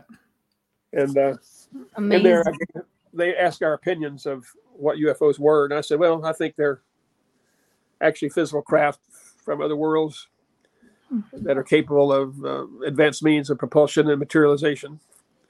And when we finally do figure out what they are, or we finally know what they are, we have to decide whether it was worth knowing, or we wish we didn't know, or uh, it might be something else. And- Yeah. and from what I'm reading, some people lately are saying it might be that you don't really want to know. That's a good point, though.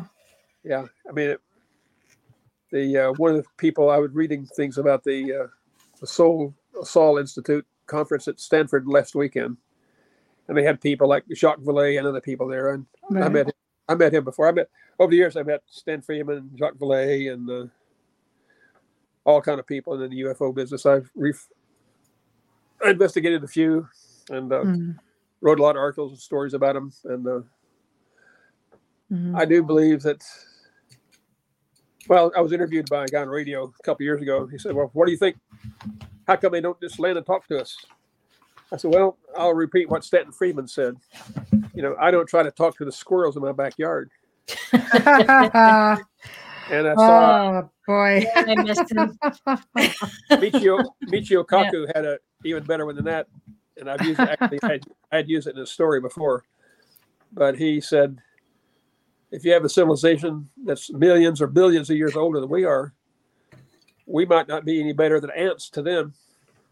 And we don't try to talk to ants. Mm, And, right. uh, Study them. Right. That that could be. It could be. Uh, Right. Well, I, It- I go ahead. Go ahead. No, we're just coming up onto the top of the hour, so I hate to have to cut the conversation, but we've got five minutes. So, oh, okay. oh, it was a pleasure. Do you have something coming up that you want to share with everyone? Like, maybe promote yourself. Do you are you writing another book? Are you planning Well- another trip event? Of Excuse me, my allergies. course. the the the Thaw trilogy, Thaw, Melt, and Flow, is out in ebook right now on Amazon, ebook form only. But very Mhm. shortly, hopefully within weeks, a week or two, it'll be out. They will all be available in uh, paperback and hardback. Excellent. And Excellent. so- and just in time for Christmas. Uh, a- a Mhm. hardback trilogy Excellent. for your friends uh, is always good, I Right. love hardbacks. and you can see. uh, Hardcovers. I love them. there we go. And So, uh, so is that is that the end for this trilogy, or are you going to keep going? I think I'll probably do a, a prequel next to tell how how how Motherland was established, why it's run by women, and how they got that Right. magic chair, and uh, Right. what happened to the city of Shadowfall, why it was deserted when they finally came across it. And but I have to wait for the story to come. I don't make it up. I have to just read it and try to transcribe what occurs. But uh, yeah, I'll, I'll have another. I have another book coming out from a thing called Three Ravens Press. It's called Paradox Lost. It's a time travel, a very screwy time travel story. Wow. When you can do time travel back and forth, it. In fact, I had to make a chart to keep track of who the heck was doing what. Right. But again, it was it was a story, and Right. part of it part of it was published in analog many years ago too. right. And, uh, right. It takes place near a pyramid in Mexico, near Chichen Itza. Right. You can't go wrong with time travel. It No, I- leaves it leaves so much to be explored. You can go in so many directions with it. Yeah. One of, my, one of my favorites is alternate history. That's my mind candy anymore. What I don't want to think, I like to read alternate history, Right. and uh, Right. there are a lot of good books out there about that. So anyhow, I wandered all over the place, but uh, thanks for having me on. I appreciate it. Oh, it Thank was a you so pleasure. It was a And pleasure. Thank you for sharing part of your Thanksgiving with us. Oh, you're Yeah. quite welcome. Uh, my wife's waiting for me in the other room now. She might be watching this. I don't know. Right. Tell her, tell her happy Thanksgiving from us, and thank you for sharing you with us tonight and our audience. And congratulations. And congratulations. Yes. Yeah. Yes. And Yes. uh, if you ever want to delve deeper into any other things, just let me know. I've got a lot- Absolutely. Absolutely. We shall.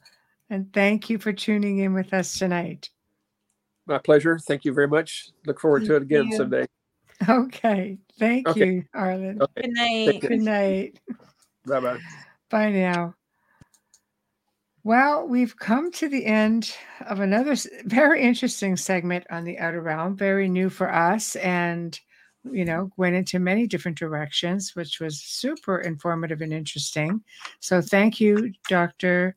Arlan Andrews Sr., for sharing again your Thanksgiving with us. Also, big thank you to all of you who tuned into the chat room. Always nice to see everybody so interactive.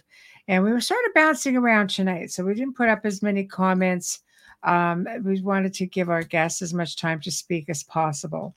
So, again, thank you, Folgers Coffee. Thank you, Justin Snicker, aka Dr. Snick, the Sonic Surgeon. Thank you, Steve McGinnis.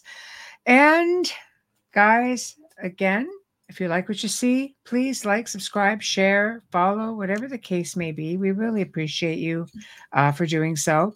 Next week, we welcome back our dear friend Preston Dennett. He's going to be sharing more tales of UFOs and extraterrestrial contact, as well as a scoop on his newest book that's coming up. or possibly books. Preston just pumps them right out. Thursday night, we welcome the return of Daniel and Teresa Duke, the great grandchildren of Jesse James. And they're going to be discussing Jesse's connection to the Knights Templar in America treasure and a whole lot more. They were awesome to have on the show the last time and looking forward to having them on the show this time. So happy Thanksgiving to those of you in the US who may still be indulging in dessert or you know some of the crazy shopping frenzies that are coming up over the weekend. Be safe out there and we shall see you all next week. Have a great weekend and good night.